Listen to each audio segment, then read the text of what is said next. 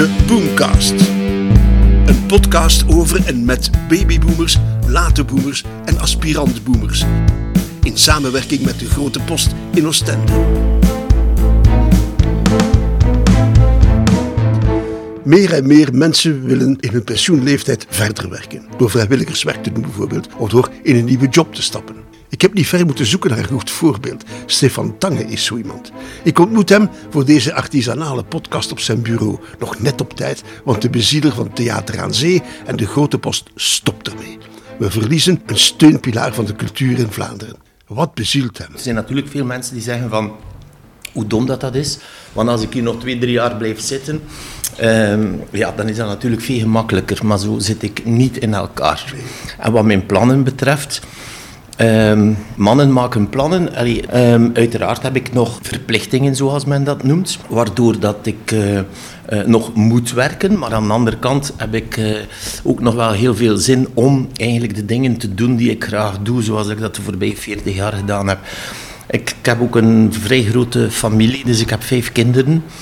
Drie van mijn vijf kinderen wonen in het buitenland, in het verre buitenland, Midden-Amerika. En ik wil zeker en vast met wat ik kan, namelijk misschien de skills van business development, daar nog iets laten ontstaan. Maar ik wil niet de roots met België doorknippen, omdat het misschien ook niet zo verstandig is om je roots werkelijk te verloochenen.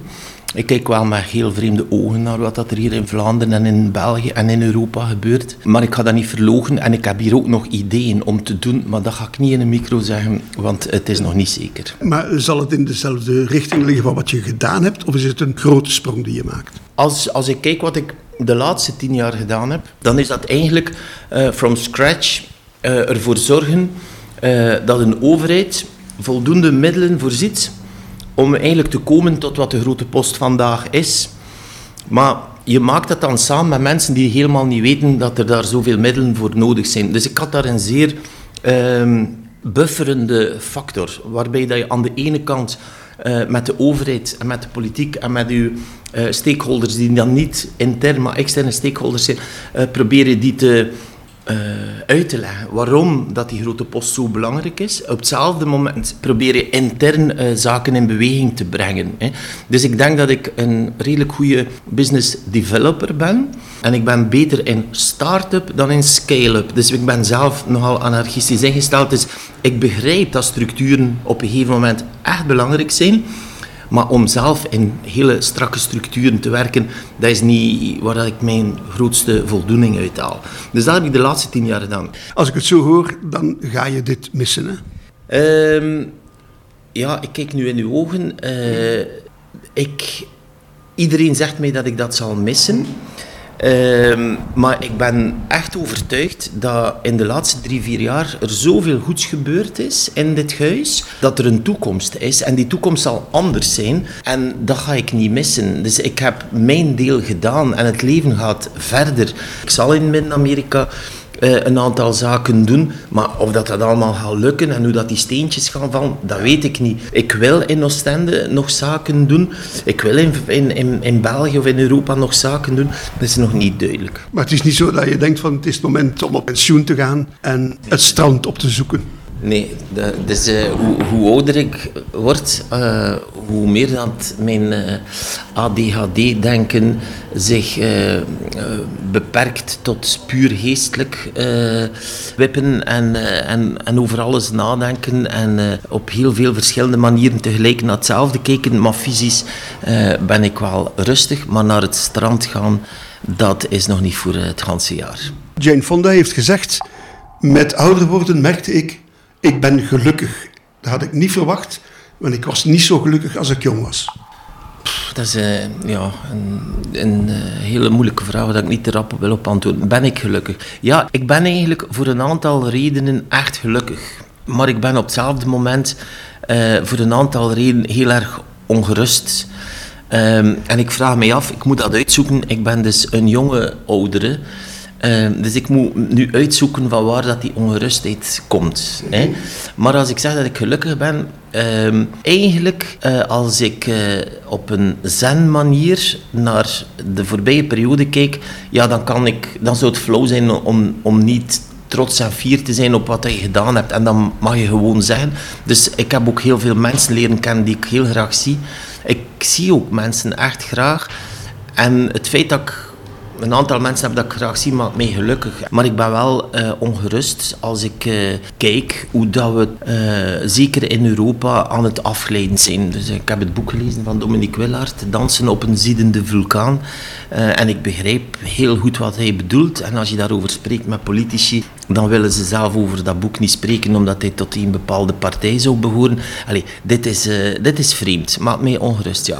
Klimaatproblematiek, ik geloof heel sterk dat het zal opgelost geraken. Het zal niet opgelost geraken van de biljonairs die uh, mooi of grote sier maken, maar het zal wel opgelost worden door uh, de nieuwe biljonairs, dus de nieuwe wiskits die uh, fortuin willen maken om de wereld beter te maken en niet om er zelf beter van te worden.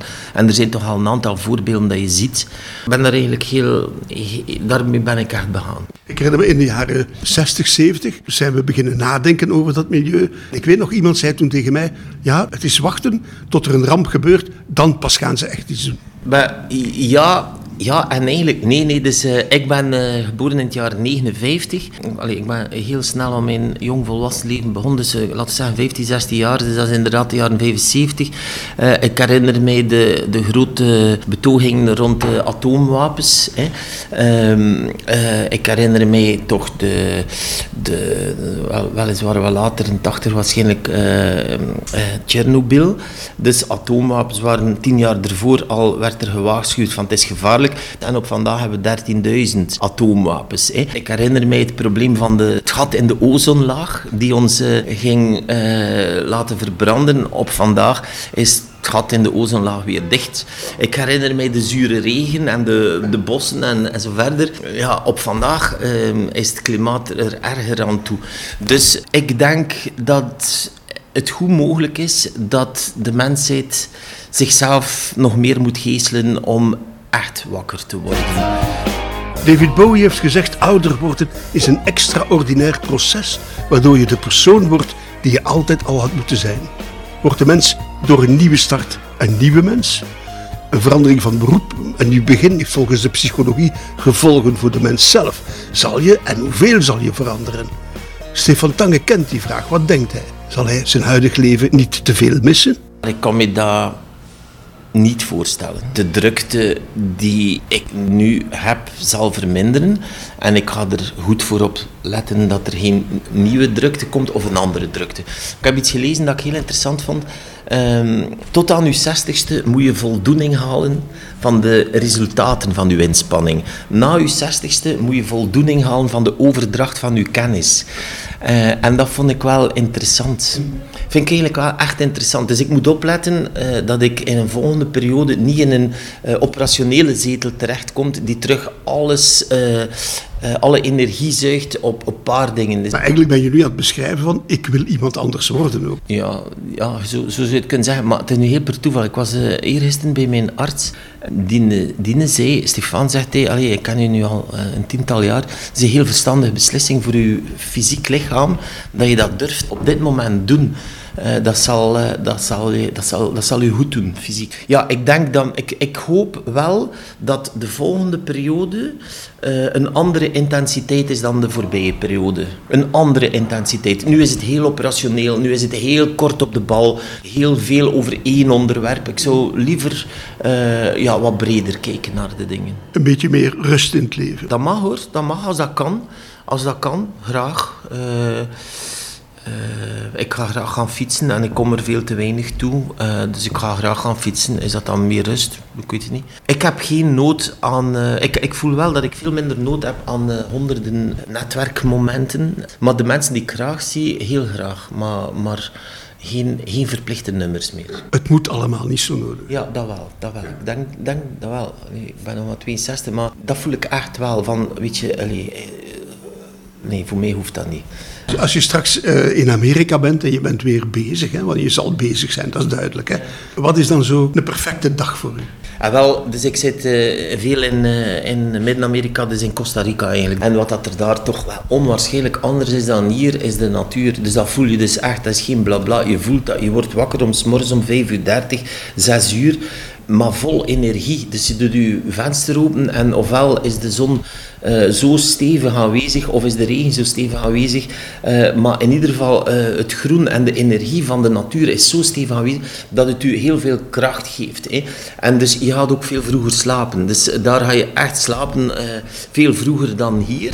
Dus je hebt eigenlijk langere nachten en een veel intensievere dag. En dus hier is het effectief zo, ja, dat is 1, 2, 3 uur voordat je gaat slapen. En je staat om 7 uur van 8 uur op. Dus het is echt wel anders, ja, dat wel. Een perfecte dag is uh, geen gedoe. Uh, dat plezant is, dat, dat, allee, ik, ik word wel... Uh, ik hecht wel meer belang aan fijne momenten. En allee, als je vijf kinderen hebt, gebeurt er van alles en zo. Luisteren uw kinderen naar u? goh. Ja, ze zien mij wel heel graag, maar dat zijn volwassen mensen die dus een eigen mening hebben. Um, en ik denk dat ze het meest luisteren als er echt iets is waar ze niet uit geraken. Dus dan, dan gaan ze luisteren. En voor de rest... Ik heb het gevoel dat je de nieuwe start die je nu gaat nemen, dat, je die, dat het een soort geschenk is eigenlijk. Ja, zo zou je het kunnen zeggen. Het is, uh, het is een, uh, een, sprong in het duister. Niet helemaal het duister, want er zijn natuurlijk wel puzzelstukken die er liggen. Maar het is een nieuw start, dat zie ik absoluut. Dus, allee, dus het is ook zo, het is echt per tien jaar. Tien jaar fase 1, tien jaar fase 2, tien jaar fase 3 en exact tien jaar fase 4. En ik denk zo, ja, fase 5 kan echt wel. Hè. Als je naar Mick Jagger kijkt, heeft hij ook fase 6. Hè.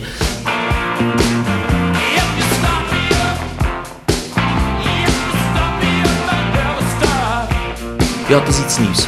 En, en liever dat dan gewoon continueren en blijven zitten, wat dat eigenlijk perfect zou kunnen, want allee, ja, je kunt gewoon verder kabbelen. Een soort herbronnen? Ik denk dat wel. Dus ik denk ook dat, dat ik een paar mensen rond mij heb die ik als goede kennissen en eigenlijk vrienden en lieve mensen beschouw, die mij heel duidelijk wel wijzen op mogelijkheden waar, waar ik rekening mee wil houden. Dus uh, zorgen dat je niet in operationaliteit terechtkomt, meer nadenken over het overdracht van kennis, um, uh, misschien uh, dingen ontdekken die ik nu van mezelf nog niet ken. Ja, dat wel, dat vind ik wel echt interessant.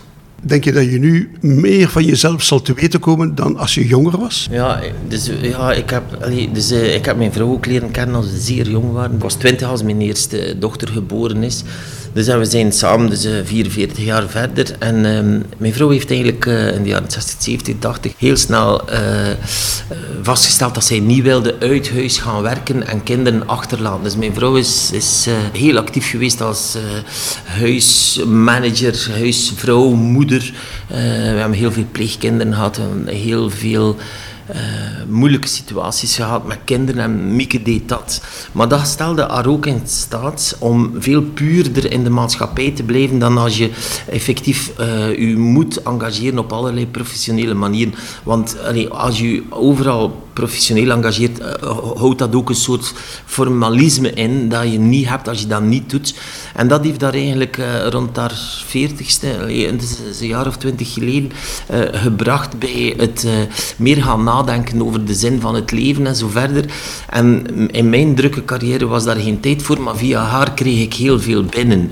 En hoe ouder dat ik word, hoe dankbaarder dat ik daarvoor ben, van hoe meer, want ten eerste denk ik dat ik daar heel veel heb van kunnen gebruiken in mijn carrière. Maar als ik dan daar nu tijd zou in kunnen steken, dan ga ik dat wel doen. Dus ja, absoluut wel. Dat is het echt wel het uh, herbronnen en nieuwe dingen in jezelf ontdekken. Vind ik wel heel interessant. Je hebt er heel lang in gewerkt. Hoe zie jij de toekomst van uh, kunstgebeuren in ons land?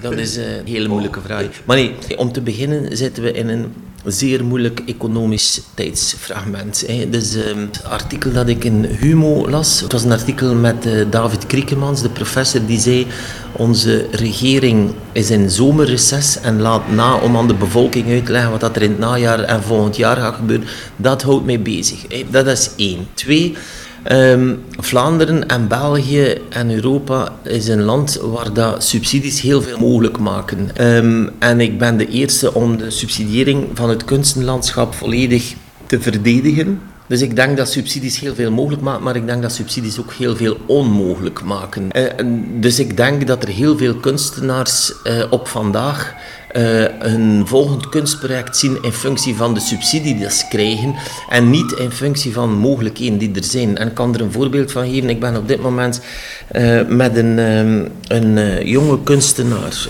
in contact die eigenlijk de mogelijkheid heeft om op de internationale klimaatconferentie die in Egypte zal plaatsvinden in 23 een bepaald project voor te stellen waar dat we over nagedacht hebben. Um, en dat is, dat is een hele interessante pitch. Toen zei ik van, oké, en wie gaat er dan nu doen? Ja, maar mijn organisatie kan dat niet doen, want ik ben gesubsidieerd in het kader van een circusdecreet en ik ben gesubsidieerd in het kader van een project in het kunstendecreet. En hier zit ik eigenlijk naast mijn opdracht. Ik heb eigenlijk niemand om dat te doen. Waardoor dat ik eventueel in de operationaliteit zou van om alles te gaan invullen en dat ga ik ook niet doen. En dus er is een idee, er is een potentiële mogelijkheid om een Vlaamse kunstenaar in Egypte echt een fantastisch idee te laten verkondigen. Uh, en ik kan het niet doen. Um, en je kan ook niet anders dan vaststellen dat er in de sector um, mensen werken met, uh, met hele mooie, oprechte, serene, uh, sociale bedoelingen.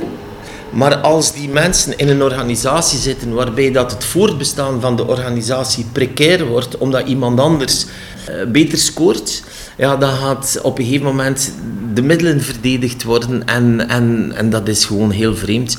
Er zijn dus vreemde zaken aan de gang, dat vind ik. Onlangs zei iemand tegen mij, ja, dat systeem van subsidies, dat maakt veel middelmatigheid.